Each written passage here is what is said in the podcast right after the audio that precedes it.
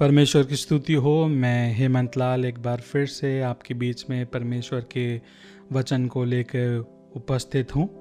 एक पिता और पुत्र एक पहाड़ पर गए। वहाँ ढेर सारे प्रकार और आकार के पत्थर थे। पिता ने जमीन पर झुककर एक पत्थर उठाया और अपने बेटे को दिया। पिता ने बेटे से कहा, ये क्या है?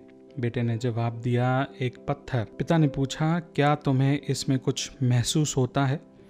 बेटे ने पिता से कहा, नहीं, कुछ भी नहीं। तब पिता ने अपने बेटे को दूसरे हाथ से अपनी कलाई पकड़ने के लिए कहा। पिता ने पूछा, अब तुम्हें क्या कुछ महसूस होता है? बेटे ने कहा, पिता, मैं अपने दिल की धड़कन महसूस कर सकता हूँ। पिता ने कहा, हाँ, यह तुम्हारे दिल की धड़कन है, लेकिन क्या तुमको पत्थर में धड़कन महसूस हुई? बेटे ने कहा, नहीं, बिल्कुल भी नहीं।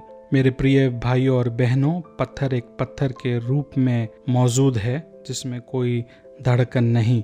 यह अपने आकार अर्थात साइज और शेप को बरकरार रखता है, जिसमें धड़कन की कोई आवश्यकता नहीं होती। लेकिन आपके दिल की एक धड़कन है। आपके जीवन का प्रत्येक क्षण दिल की धड़कन पर टिका होता है।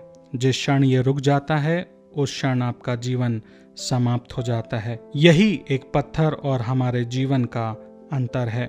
आपके दिल को धड़कते रहने चाहिए ताकि आप जीवन के हर पल का आनंद ले सकें।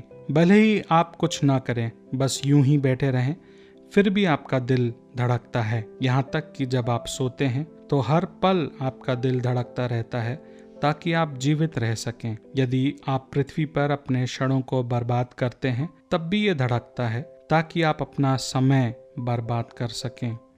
जब आप पाप करते हैं, जब आप गपशप करते हैं, जब आप लोभ, लालच और घृणा करते हैं, तब भी दिल धड़कता है। जब आप रोते हैं, जब आप आशा छोड़ देते हैं, तब भी ये धड़कता है ताकि आपके दुख और निराशा में भी आपका हृदय आपके लिए जीवित रहने और रोने में सक्षम होने के लिए लड़ता रहे। तो हमारे अस्तित्व अर्थात जीवन और पत्थर के बीच का अंतर क्या है? हमारा जीवन सिर्फ अस्तित्व में नहीं है, यह जीवित रहने का प्रयास है। आपका जीवन एक चमत्कार है। आपका हर एक पल एक चमत्कार है। आपकी खुशियाँ एक चमत्कार है। यहाँ तक कि आपके आंसू, दुख और संघर्ष भी एक चमत्कार है। आपका जीवन सर्वशक्तिमान परमेश्वर की ओर से एक उपहार है। हर पल परमेश्वर ने दिया है और उसका दिया हुआ हर पल एक चमत्कार है। आप कहेंगे कि हम इसे कैसे प्राप्त कर सकते हैं? आप अपने जीवन को परमेश्वर के वचन के अनुसार व्यतीत करें।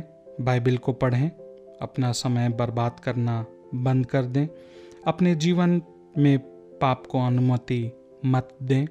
यीशु मसीह को अपने उद्धारकर्ता के रूप में ग्रहण करें और आप अपने जीवन के हर क्षण को परमेश्वर की उपस्थिति में बिताएं। परमेश्वर ने आपको जीवन और समय पृथ्वी पर एक खजाने के समान दिया है। आप अपने जीवन का हर पल कीमती समझकर व्यतीत करें।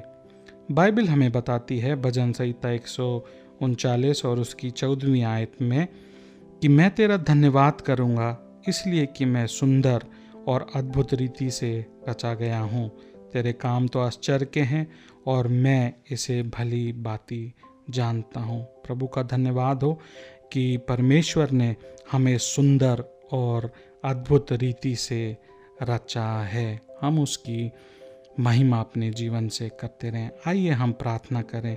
परमेश्वर पिता, हम पर अनुग्रह करें कि हम अपने जीवन को बहुमूल्य समझकर प्रत्येक क्षण आपकी उपस्थिति में बिताएं और आपकी सामर्थ्य से जीवन का हर पल योग्य बनाएं।